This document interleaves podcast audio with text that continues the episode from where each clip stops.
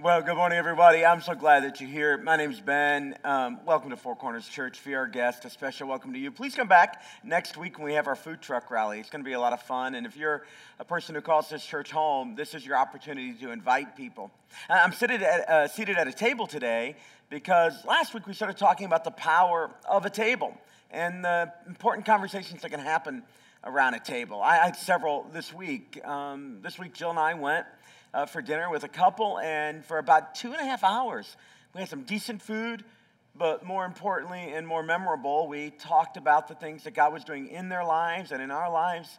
It was just incredible what can ha- it's incredible what can happen at a table when you get together. I talked last week, and I want to remind you about a couple places in the Bible where tables are mentioned. Psalm 23 the psalmist David says that the Lord will prepare a table before you. And when God prepares a table before you, it doesn't matter who's around. You can feast, you can be at peace, you can, you can thrive, even if it's in the presence of your enemies, David says. It's pretty incredible. Jesus met with his disciples around tables. Important miracles happened around food and tables. And so it should be no surprise to you that when it comes to our 15th anniversary, um, we're going to invite people to sit around tables with us and have conversations and get to know them.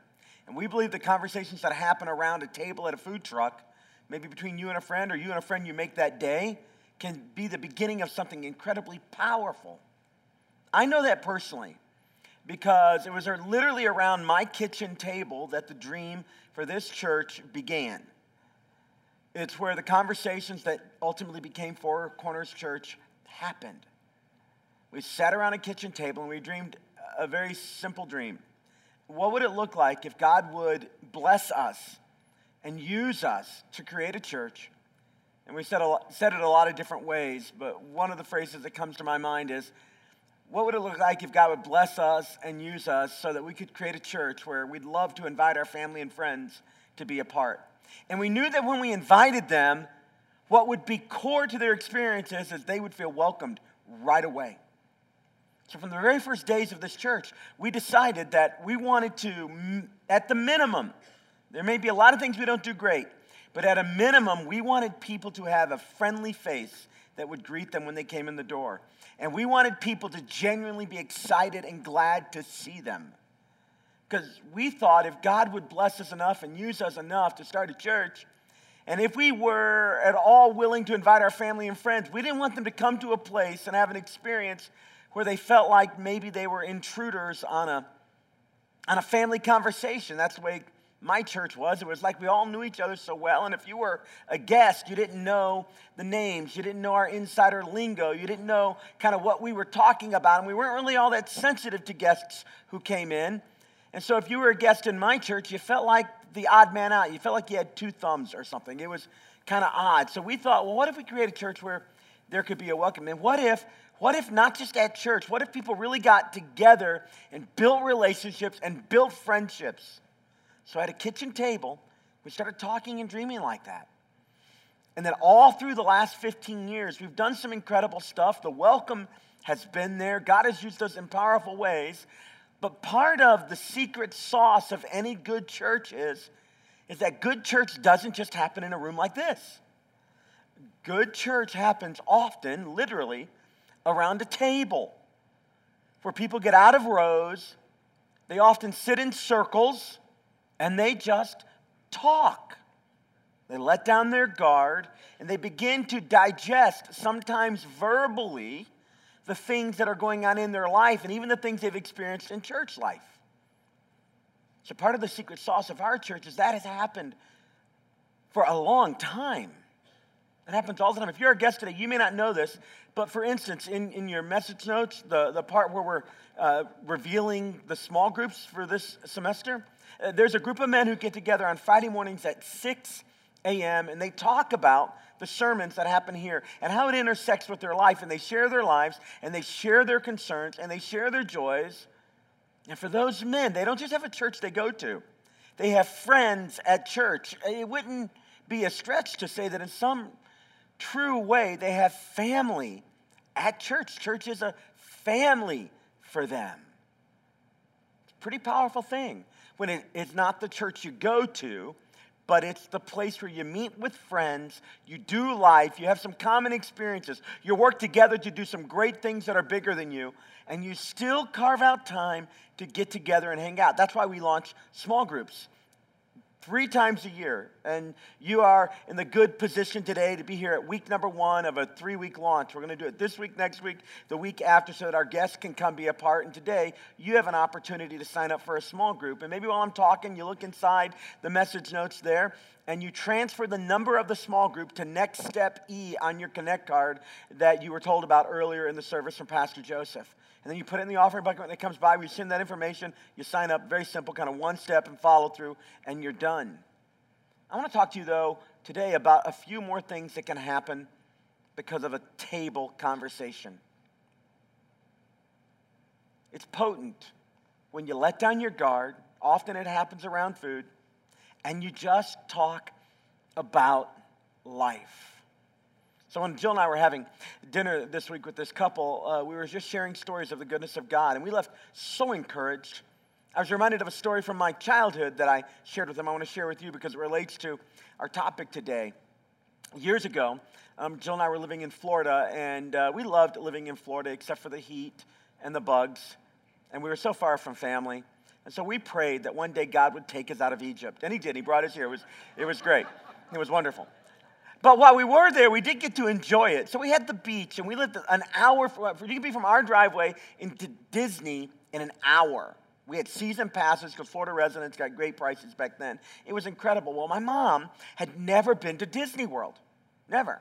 Like, we never went as a family. Uh, we always took our vacations, went to grandma's, which wasn't much of a vacation. It seemed to be uh, part therapy, part fight. It was incredible fun. But uh, at some point, when Jill and I got married, we decided we didn't want to just do that. We wanted to do some stuff. And so we had this good fortune of inviting my mom down and taking her and my daughter, we only had one kid at the time, to Disney World. And we did it, man. You know, soup to nuts. We maximized that time. And we ended up having lunch, for instance, at Cinderella's castle. It was, it was incredible watching my wife, my daughter, my mom sit there. Cinderella comes by. We got the pictures, the whole bit. But that's not the most memorable part of the day. The most memorable part, part of the day is we're in line at the Peter Pan ride, all right, which is always a very long line. Very long line. And it's one of those where you kind of switch back and forth in the turnstiles in the queue line, right? And so I tell my mom, hey, I got to go to the restroom. I got to jump line, go to the restroom. So, like, hold my spot. So it's Jill, my daughter, my mom. So I, I go to the restroom. I come back a few minutes later, and when I come back and cut in line, my mom has struck up a conversation with the guy in the queue line that she keeps passing. Like you get like 30 seconds and then you move, and then you come back around, and you get like 30 seconds. You know, you guys have done this, right? You know what this is like. And here, here's what I hear my mom say. And it's a phrase I'd heard her say dozens of times before in other situations in public. I hear her say to this guy that she's been having this 30 second on and off conversation with, this phrase Is that the church where you met Jesus as your Lord and Savior? Now, that doesn't mean anything to you necessarily. But what I knew instantly is that my mom was full on in her witness about Jesus mode. I knew that phrase because that was the turning point in every conversation my mom tried to make go there when she wanted to share Jesus with somebody. It would start like this it's a beautiful day here in Florida. I would imagine that's how it started because it was. Are you having fun? Oh, your kids are so cute. I don't know how it started. It was always innocuous, it felt like. But my mom had this thing that would just bubble out of her whenever she'd have a chance to just talk casually with people. It happened at our dinner table all the time where they would invite friends over. And at some point in the conversation, the conversation would turn from pleasantries to some conversation about something that was happening at my parents' church. So you'd be talking about your kids, maybe talking about Disney World, your favorite ride, and all of a sudden my mom would find some way to say, Well, at our church, we talked about this. Now, often the connection points weren't obvious, but it didn't matter to my mom. Her whole goal was to get to the conversation so that she could share Jesus with someone. I saw this dozens and dozens of times. So she would take the conversation from some innocuous beginning to something that happened at church, and then she would ask the very simple question Do you go to church anywhere? Now, at this point, you got three or four or eight or 12 or 20 minutes depending, uh, just pleasantries, and it never came off stark or odd or weird. It wasn't like that. It wasn't like it wasn't like Saturday morning you're trying to rest and somebody knocks at your door and you open the door and they say, Hey, we'd like to share with you our tracks. Can we talk to you? It wasn't like that kind of weird. And it wasn't like when you've struggled with your diet and you meet a CrossFitter and uh, they want to share with you. It, was, it wasn't like that, right? So what, what anything like, you know, like hyper. Uh, she would just casually turn and say something like, you know, do you go to church? And they, the answers were always kind of the same. It was always kind of like, well, kind of or yes, but then if you'd unpack it, it was like Christmas, Easter stuff. So again, I wasn't there, but I know exactly how this conversation went with this guy. In fact, I asked mom about it later just to verify, and sure enough, she had done the whole, is that where you, you know, uh, do you go to church? And he's like, yes. So then he names this church. And so my mom says, Well, what was your favorite thing about that church? And it's the music, it's the preaching, it's the nice people, it's the kids' program. Answers varied.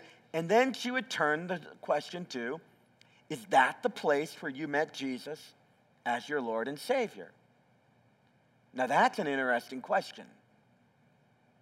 And depending on a person's background and experience, the conversation would change at that point. That's where a certain, I don't know, soberness and seriousness, although not dark and, and, and solemn necessarily, still kind of upbeat, and people would answer a variety of different ways.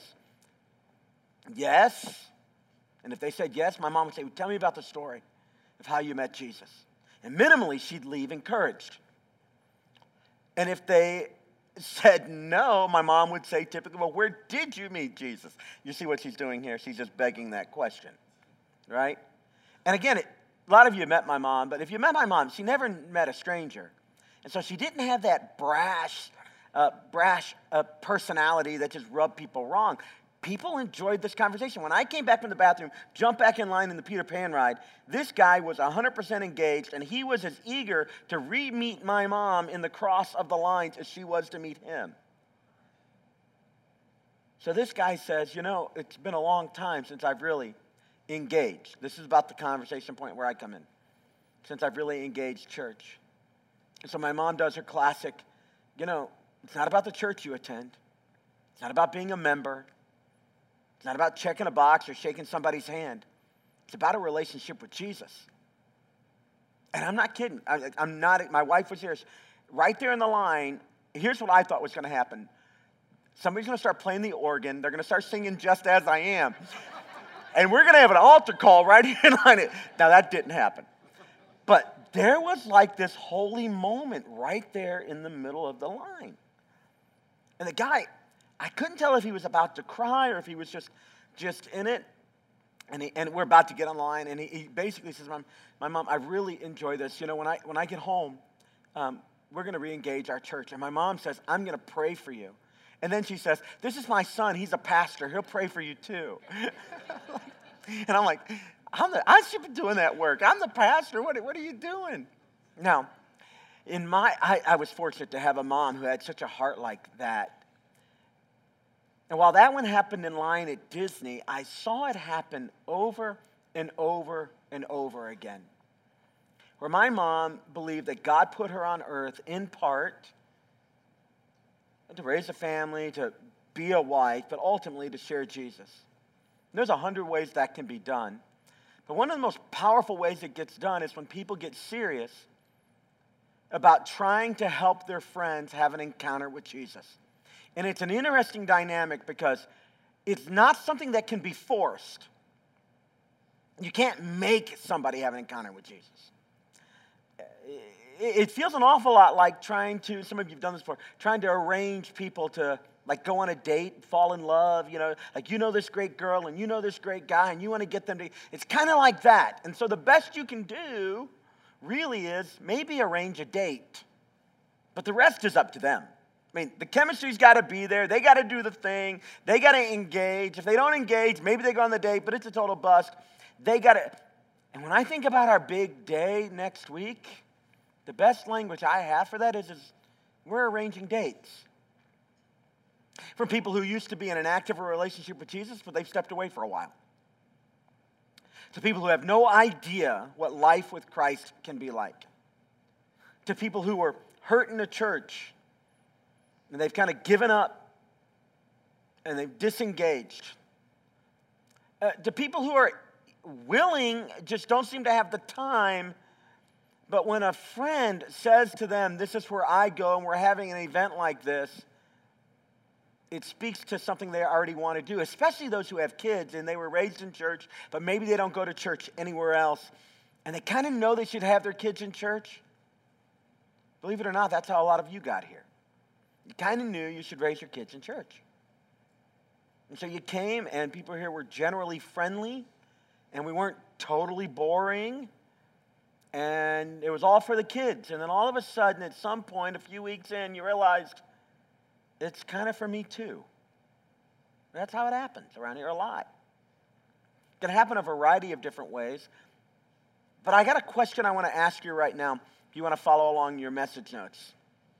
It goes like this Who do you know that would enjoy being surrounded by people who like them and who are for them? Who do you know that would like to spend a little bit more time surrounded by a group of people who like them and are for them?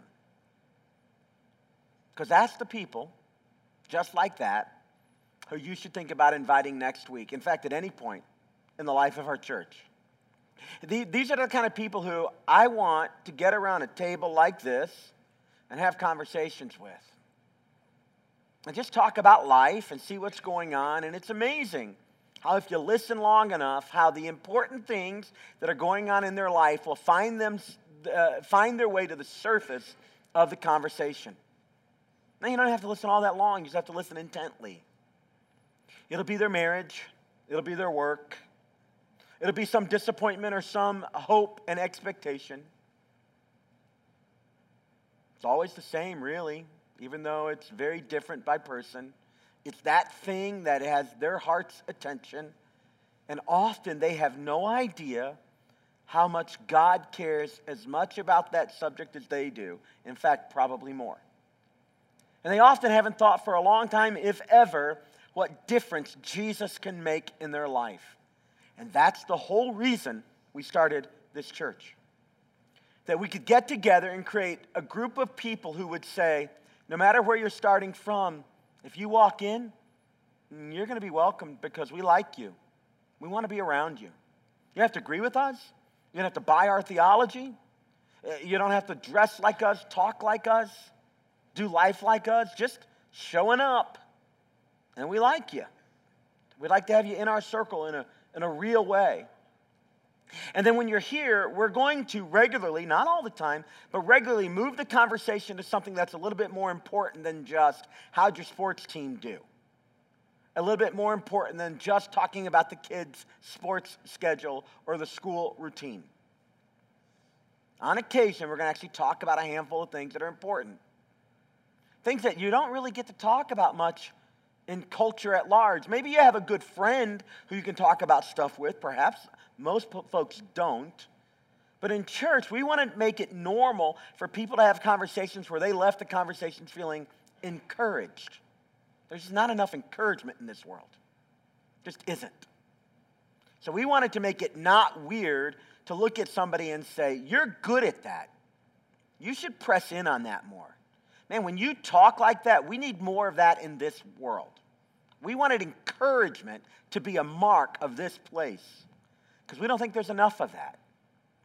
And, and, we wanted people specifically to talk about the things that really matter the most, like your family. Like, how is your marriage doing? And what would it look like if you stopped trying to fix your spouse? And candidly, they probably need fixing, most of us do. But what if you stopped worrying? And what if you spent a time thinking about how you could become a better wife or a better husband? What, like, what if we changed the conversation? I wonder what that might do in a family. And what if we, what if we talked about, since it's overwhelming for all of us, how that while there's no perfect parent, there are a handful of things you can learn and experience in your home. That doesn't guarantee perfection with parenting, but it might tip the scales so that you don't spend quite as much money on therapy for your children. That was our hope all along. I'm joking, right? But clearly that's a little painful, isn't it? Nobody chuckled. Or I don't know how to deliver a punchline. I can't tell, one or the other. right? But what, if it look, what if we talked, what, what if on occasion we talked about the most intimate subject in the world? And it's not what you're thinking, it's money. What if we talked about how to not be a slave to your money, but tell your money where to go and what to do? And then what if we talked about the most important question of all? Like, what's going to happen when you die?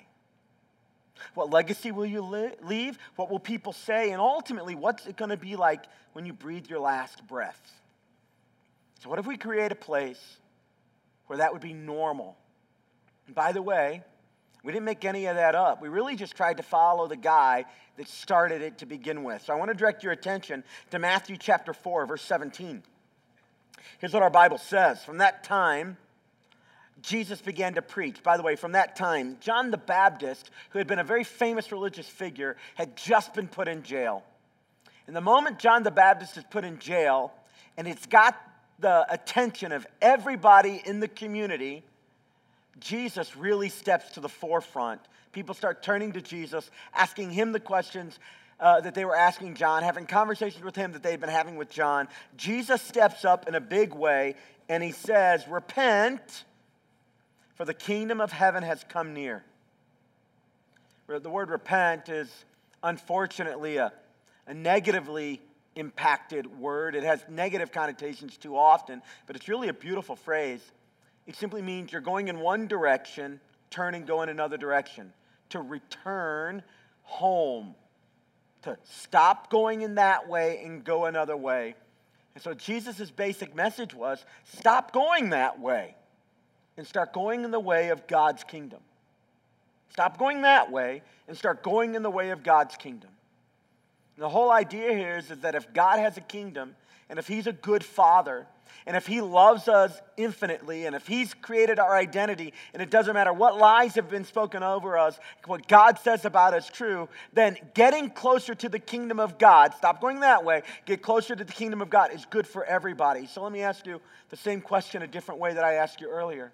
Who do you know that needs to have what God says about them be the loudest voice in their life? You're loved. You have purpose.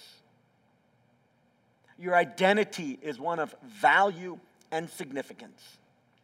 You haven't made too many mistakes. My grace is sufficient to cover it all.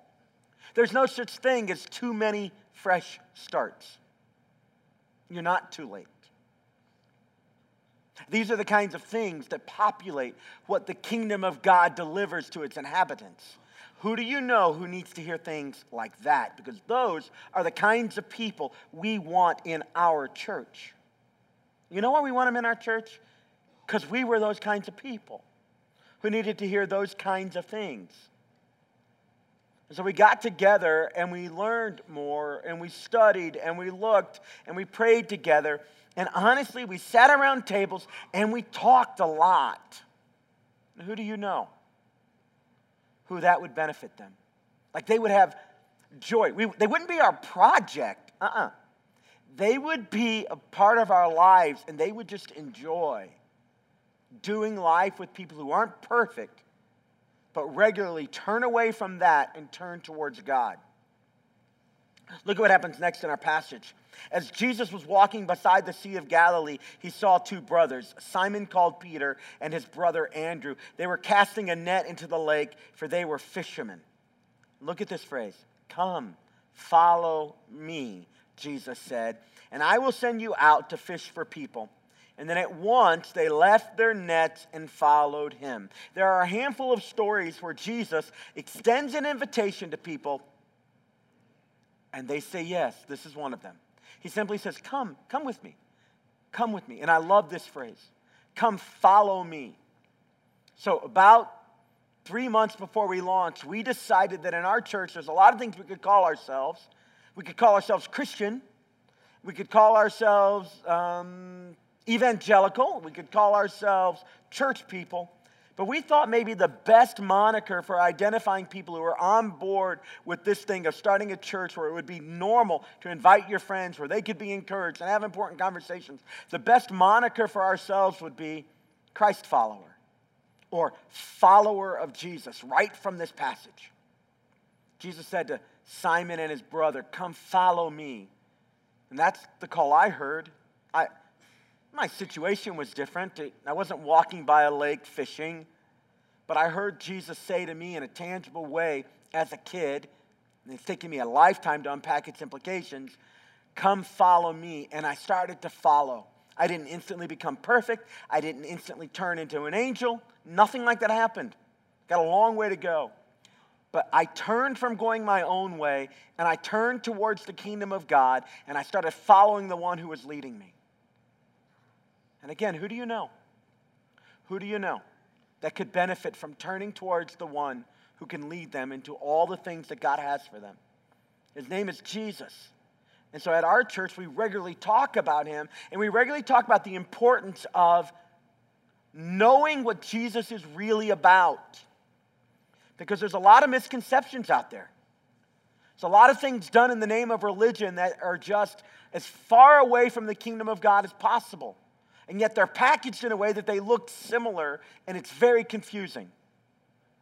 And so, people out there who've tried religion, who've tried church, have a lot of ideas about what it means to come and sit at the table with Jesus or to follow Jesus. They have a lot of ideas. And at our church, we thought, what if we got really serious about trying to keep it simple and clean? And we talk about the most important, deep stuff in the world, but use simple, everyday language to do that. What, what if we didn't talk over people's heads? But we just talked about real life in a real way. What would that look like? Might we be able to strip away all that gets associated with religion and just talk about following Jesus? So here is something we tried to strip away. Religion says, change and you can be a part of us. But that's not what Jesus said to Simon and his brother. He just said, hey, start following me. Right where you are, Start following me. So, what if we just took that up and we said to people, all right, maybe you need to change. Maybe there's some stuff in your life, but in your first several steps, we're going to let God do that. But in your first several steps, we just want you to start following Him, and we want to do it with you. Which means if you can follow Him and we're following Him, you're actually with us, and we'll claim you early, like before you're cleaned up. So let me tell you what that means practically. You might be sitting around a person right now in this room who isn't that far in their journey with Jesus. And they may not look like what your definition of a Christian should look like. And that's okay. It really is. Because they're following. And you're following. when you're following and they're following, you're actually together. So rather than just pretending that's a theological statement, what if we just embraced it and said, hey, you want to follow? You want to consider following? You can come and be a part of us. Religion says change and you can join us, but the truth is, is Jesus says if you join us, you're going to change. And it's going to be good. And you're going to like what I do with your life. Because I only have good things for you. I only meant good for you from the beginning. I'm actually going to tie you into your destiny. I'm actually going to bring your identity to the surface, who you really are. And I'm going to strip away lies, and you're going to live true freedom. You're going to know the truth, and it's going to set you free. Religion says change, and we'll accept you. And Jesus says, no, no, no. I accept you. And when I do, watch what I can do with your life. Religion says, follow religion because it works for you. It's the opiate of the masses. You need it to get by, it's a crutch. Hey, if it works for you, who am I to judge? That's what religion says. But Jesus says something very different. He says, Follow me because I work for you. Follow me because I am for you. It's not just a utilitarian tool that we have to get by. No, it's a relationship of somebody who cares deeply for us, and his name is Jesus. And he has a family.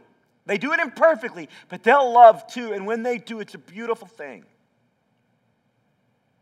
Religion says it really depends on what you do. You know how that works.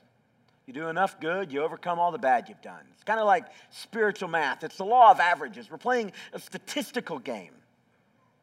But Jesus says, depends, depend on what I did for you. And I'll wipe away all that other stuff and give you a fresh start, not just once, but over and over and over again. It's the scandal of grace. It's not fair. And so when you're watching somebody else receive God's grace that you don't think deserve it, it's very upsetting until you look in the mirror and realize, oh my goodness, my sin list is different, but thank God God doesn't deal with fairness. Because if He did, I'm in trouble. And that's what makes us humble around other people's mistakes and their sins and their failures. It's not because we love their failures, it's because we realize we have it too. Religion says the goal is to appear to be a good person. I have a couple of family members who uh, identify as atheistic or agnostic. And uh, they love religious people. They love to be neighbors with religious people. One of my uncles manages a few people, and he loves having religious people because they're good people. And I get that, we should be. But that's not what Christianity says. Christianity doesn't say the goal is to help you appear like you're a good person, all put well together. The goal is actually to be honest about your failures and your faults, your hopes and your dreams. And watch what God does with somebody that comes honestly before them, not propping up their spiritual math, not pretending to themselves and to others they're at least better than the next guy because you can always find somebody that you're better than, right? You know that, right? That's why we watch reality television. You can always find somebody you're better than. None of that matters to Jesus. What gets the attention of Jesus, what helps you turn and go in the direction of the guy that leads you towards the kingdom of God, is a certain honesty and transparency. That's what does it. And when that's elevated in a community, people can take off their masks and be real. Now, there's timing, there's a place and a time to be more real and less real, of course. You know, I'm not standing up here clicking off all the sins I've done. That would be inappropriate. But there are places where I'm able, because there's a value for authenticity here, I'm able to do what the Bible tells me to do as a follower of Jesus to confess my sins one to another so that the Lord can heal me. When authenticity and honesty is valued, God brings freedom. Who do you know that needs to be free? And not pretend to be free, and not just clean up the outside, and not just dress better, talk better, act better, but genuinely be healed down deep, be free.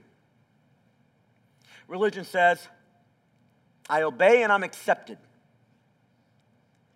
But Jesus says to us, I'm accepted, so I obey the life that He has for me. It's very, very different. And so we thought, what if we could get together and we could have in rows and in circles around tables conversations where the lies of religion are stripped away and the true thing of life with Jesus is offered. We, we knew we would do it imperfectly. We knew we'd have a lot of false starts. We knew we'd take a few steps forward, a few steps back. But what if consistently people were welcomed and we had an environment of authenticity and the truth was talked about consistently and we came with humble hearts. What would that look like? Who do you know that needs to be a part of that? So for jesus then being a sinner doesn't disqualify you from following him. In fact that's the prerequisite. There are no perfect people allowed around Jesus because he's the only perfect one. And being an unbeliever doesn't disqualify you from following him. A lot of people are following, and they're kind of like Thomas, who gets negatively castigated inappropriately in churches. Thomas was the doubter, and he wrestled with faith matters, but he was still in the circle and still following. And the Lord did say to Thomas that blessed are those who don't have to see, but he doesn't overly correct Thomas because he's wrestling with faith. There are a lot of unbelievers at 4C. They believe on the core stuff. All right, I'm trusting Jesus. Sometimes I even wonder if grace is big enough to forgive all my sins. Sometimes I wonder about various things I read in the Bible. But I'm trusting and following. And around here, we have grace for that. A lot of grace because for many of us, that's exactly where we were. And sometimes when we feel like we got it all figured out, something will happen in life and we'll find ourselves wrestling with a new doubt we never knew we had. Like, why did that happen? And that's okay around here. And while it would be odd to talk about it when you're sitting in rows like this around a table, where there are other brothers and sisters who know what it is to journey with Jesus, to try to turn away and follow him, what an appropriate place to sit around and have a conversation like that. Who do you know that would benefit from being able to just go, let me just be honest about where I am? And, what if they didn't have to do that the first time they went? What if they could just sit in a room and watch other people do it for a while? And what if it took six months or a year or two years or five years before they ever really got down and said, I'm going to take the opportunity to talk now and be totally, totally vulnerable for the first time? What if it took a long time? We, we decided early on that'd be okay. It'd be okay. It'd be okay if, as if Jesus were to say to Simon and his brother, Follow me. And they hadn't gotten to the destination, they were just beginning. And in Peter's case, it takes a long time before he ever steps up. Simon's case, it takes a long time before he ever steps up and becomes the man of God that we talk about and celebrate today. No, he starts as a guy who constantly puts his foot in his mouth. And what if we had people like that? And what if we said, it's okay, you get to be a part of us? So, let me give you a couple of, uh, couple of basic statements before we talk about four stages of following Jesus. The first one is, is being an unbeliever doesn't disqualify you, being a sinner doesn't disqualify you. He simply wants you to let him lead. That's what it means to be a follower of Jesus. He's leading, I'm second. Right? At best, I'm second. He's in charge. So, following Jesus then almost always begins with an unbeliever taking one small but significant step. One small but significant step. For Simon Peter and his brother, it was laying down their nets and turning and literally taking the first step away from fishing careers to following a rabbi that first step. How bold. I, I don't want to overplay it, but I'm reminded of that first step taken on the moon landing, right? One giant step for mankind. Small step, one giant step. That's what it's like. So around here, we call it a bold step. Because it doesn't matter if you think it's bold, it matters if it's a big deal to that person to memorize a scripture or commit to pray a prayer or join a small group or volunteer to serve in a ministry team or hold a door, whatever it is. Sometimes we quantify them in our room here, other times they do it out there. Sometimes somebody just around a table suggests something and somebody gets up and tries it. And that small, inconvenient step becomes the beginning of a journey or the renewal of a journey. Or they were kind of following Jesus, they were veering off, but one small step turns them in a different direction. And over time, that small step has huge implications. You may not see it for a while, but the fruit of a small step goes a long way. When I think about people following Jesus, I tend to think about it in four stages. See if you can put yourself in one of these. See if this isn't true about your own journey. The first stage often is kind of looking, learning, uh, looking, listening, and learning. Looking, listening, and learning. This is where you kind of come in and you're just looking around. And you're, you're listening to stuff. Maybe you don't even go to church, but somebody invites you into their small group, and you're just hearing these people be relatively authentic and encouraging and constantly calling out the good in one another, both the good that they see and the good people aspire to. And then when they pray, it's not all highfalutin, memorized stuff that only insiders can do. It's down to earth conversations to somebody who, at least they believe, cares about them. So they watch it and they learn, they, they, they listen, and they begin to learn something about the environment in which these things are happening. It's okay to be honest. It's okay to be real. It's okay to not be perfect. It's okay to have questions. It's okay to press through. It's okay to wonder. It's okay to be disappointed. It's okay. Doesn't mean you have to give up on God. In fact, those things can be the very things that propel you to move forward and move further in. So there's this listening and learning stage. Number two, when people begin to follow Jesus, they often take a small, inconvenient, but one more time, significant step. That's why in the room next week when we have guests here, I'm going to try to get them to commit with Next Step C to attend each week of the message series we're going to launch. So we're doing this kind of football thing because, you know, I'm all about the sports. So, this is called sacrifice for Jesus, friends. That's what this is. But I know a lot of people are. So I'm going to talk about, you know, the guys on the field and blah, blah, blah, blah. And since I can't talk much about it, I'm going to have some video clips to do the work for me, right? That's how that's going to work. Now, I'm just using that because, you know, we connect. People connect on that stuff, right? And I know this that um, when a family comes, often the wife leans in early but the real challenge is getting a man's heart. And so we're going to kind of lean in that way. I'm going to ask you ladies to be gracious with us. You may love sports, that's awesome. Uh, those men like me who don't particularly care, be gracious. And let's see what God does as we kind of start talking about this stuff. But really, we're talking about the most important thing that can ever be discussed somebody's purpose and identity in Christ and where they're going to spend eternity. So we're going to try to get them to take a small step. And some of them will check the box and they won't come and that's okay. Doesn't mean the step that they wanted to take when they sat here and felt stirred is invalid. It just means they didn't follow through. And others will take it, and they will. That happens all the time. And some will come for all the weeks, and it'll be the beginning of a dramatic movement towards Jesus. And others will come once or twice, and it will be a sputtering start, but it's a start. For others, they'll re engage.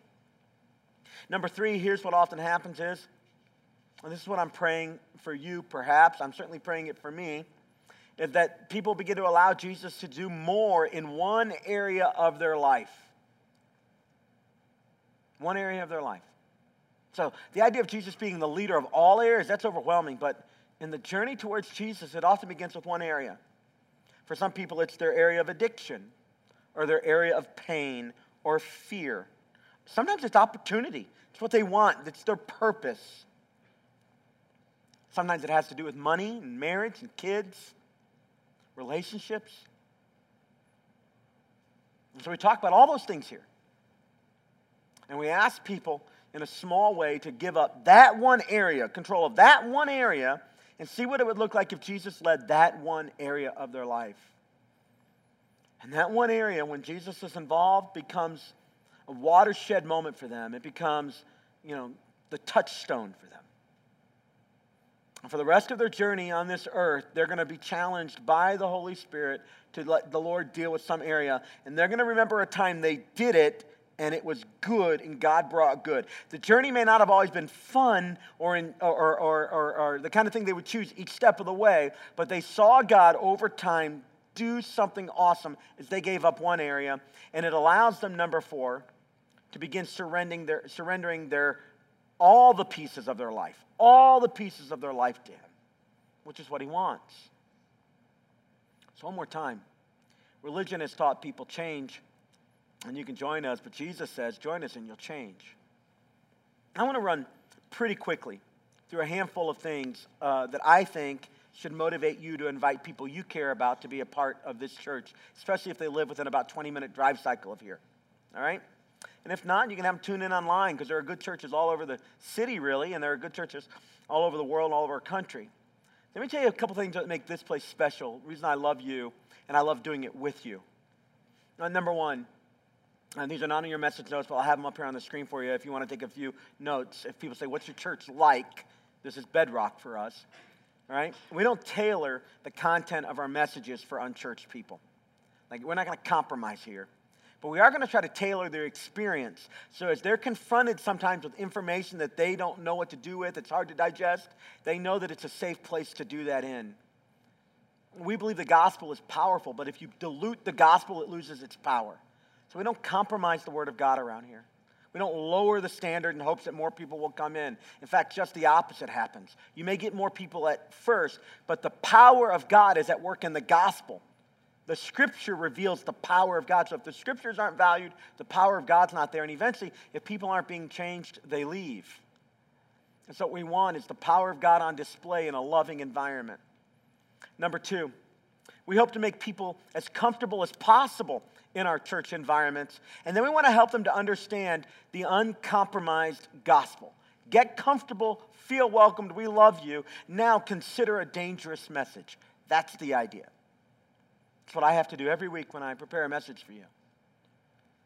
For the Lord to really work in a message, I have to let the Holy Spirit work in me on the content I'm going to bring to you. It's dangerous for me each time. Part of what we're going to do over the next series has some relationship elements in it, and so you should start praying for my wife now. Because whatever I have to preach on marriage and stuff, it's like whatever's going, it, like it, we're dealing with it too, right? So when I get to parenting, the good news is most of my kids are gone. They're like, yay, we get to sit back and watch now. Dad's not processing it all live with us, all right? But the truth is, is that the gospel does confront. It's a stumbling block for a lot of people. So we don't want us to be a stumbling block. We want to get rid of us and let the gospel do the gospel work. Number three, welcome and worship and word, that equals the win. We want a warm welcome. We want worship where people are engaged and turning their eyes up toward Jesus. And we want the Word of God delivered in an uncompromised, clear way. And for us, that's a win. Other churches define wins other ways. Good for them. We don't care. We're not having that debate. This is how we do it. If people feel welcomed, if the worship gets people to turn their eyes up towards our Heavenly Father who is good and they can see His light, and if the Word of God is preached in an uncompromising way, we win all day long. We can do this for the next 2,000 years, should the Lord tarry. And He'll still always use those same elements to bring people to Him. So we regularly sacrifice our style of preference for the opportunity to begin a conversation and be heard. So there are some topics that when I deal with them, I deal with them in as sensitive a way as possible. We don't avoid them. We do it carefully. We take our time so that people can engage the conversation and not be put off because we're too fast or too stilted in our words. So, number five, we're come as you are, church, but we're not a lead as you are, church. If you lead around here, we hold you to a higher standard uncompromisingly. Uh, leaders have a higher standard in the church. And we're also not a stay as you are, church. We believe the gospel says, Come to Jesus as you are, but he loves you too much to leave you where you are. He actually has a destiny for you. And we want to push ourselves and others in that direction. Number six, we believe that kids begging their parents to go to church beats parents begging their kids to go to church all day long. So when people walk in here, we hope that they wonder, my goodness, I wonder how much money they spent on their kids' space here.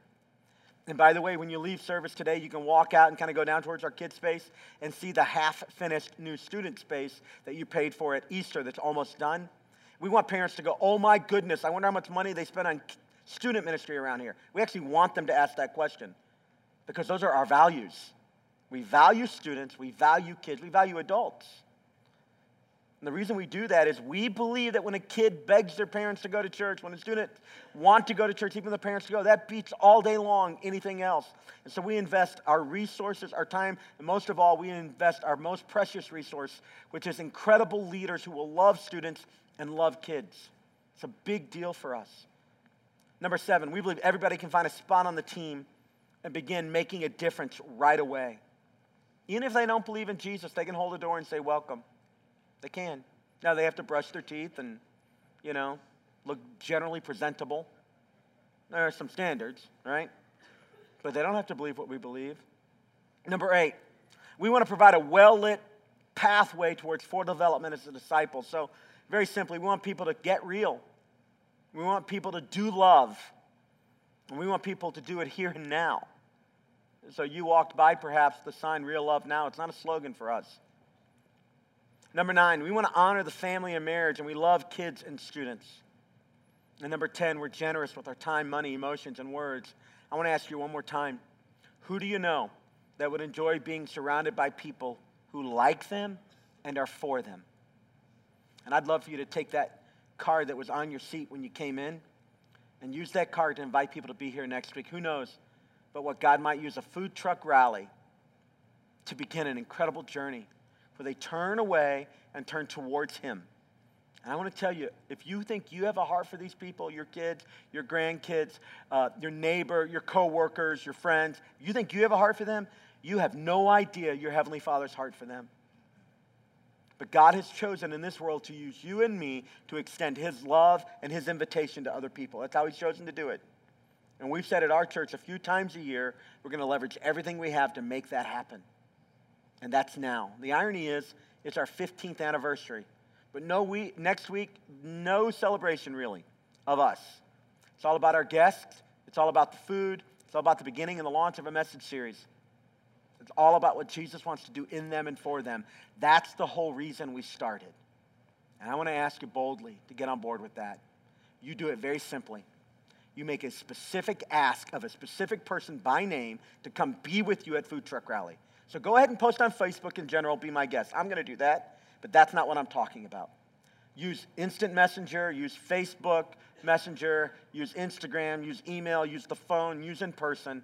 I would like you to come have lunch with me next Sunday. I go to first service. Come with me. We'll eat lunch after. Maybe you buy their lunch. You don't want to spend that kind of money. Maybe you buy them a dessert. We're going to have the crepes guy here. It's like five bucks, six bucks for a crepe. Maybe you say, look, I'll buy you a dessert if you come have lunch with me.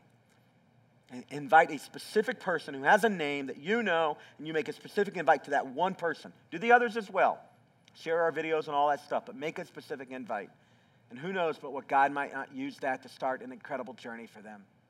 All right, so why don't you grab out your Connect card and let's take a couple steps together as a congregation. All right? So, just like I'm going to do next week, I'm going to give you right now a chance to take next step A that says, Today I'm making Jesus my Savior and Lord. You don't yet have a relationship with Jesus. I want to ask you to change that today. And in a big way, repent, turn towards Him. You can't do that by your own strength. You can't be good enough. So Jesus did the work for you. And in fact, you're asked in the Bible to trust the work Jesus did for you, not your own work. Trust the work he did on the cross and in his resurrection as the vehicle by which you can have a relationship with your Heavenly Father. When you trust in that, the Bible says that you will be born again. You'll get a fresh start. It's a new day. We'd ask you to take your pen and check next step A. It says, Today I'm making Jesus my Savior and Lord and put that in the offering bucket when it comes by in a moment. And then bow your head with me in a second and pray, and then do some business with God.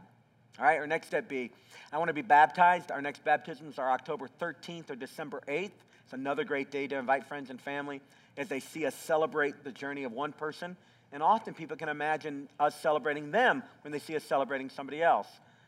But if you want to be baptized, um, check the box. All right, next step C says, um, I have a story of how God used 4C to impact my life in a meaningful way.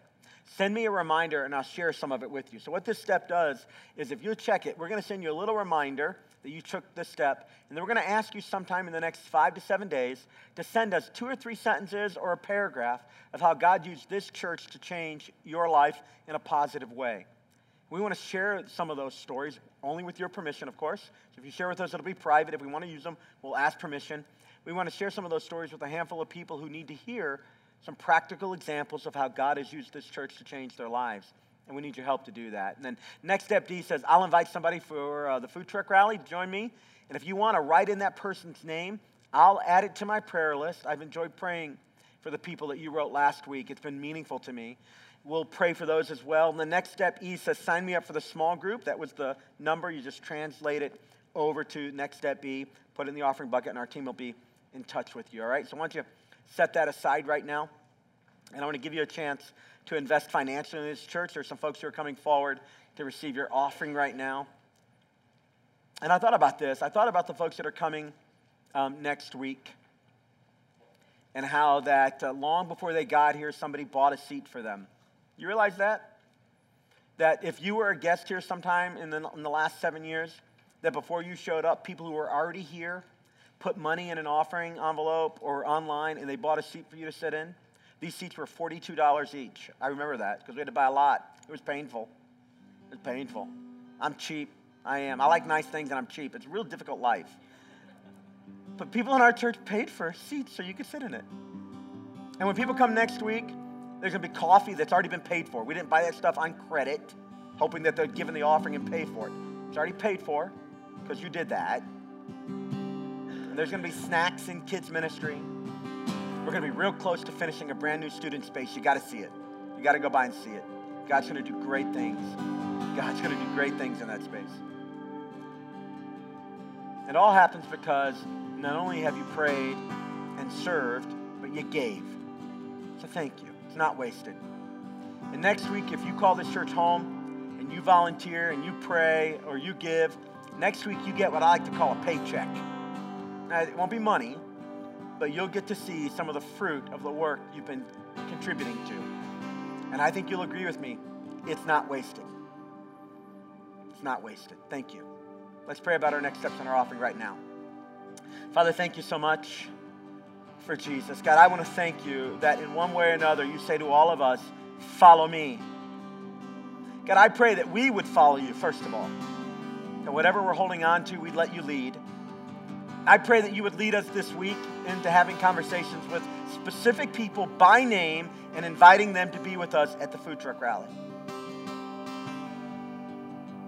God, I pray that you would make this place to be a place where our welcome is deep and genuine, and our encouragement is frequent, and it is life giving to people. I pray, Lord, that you would build a family here that people would say, I want to be a part of that. I pray, Lord, you would use us to do it.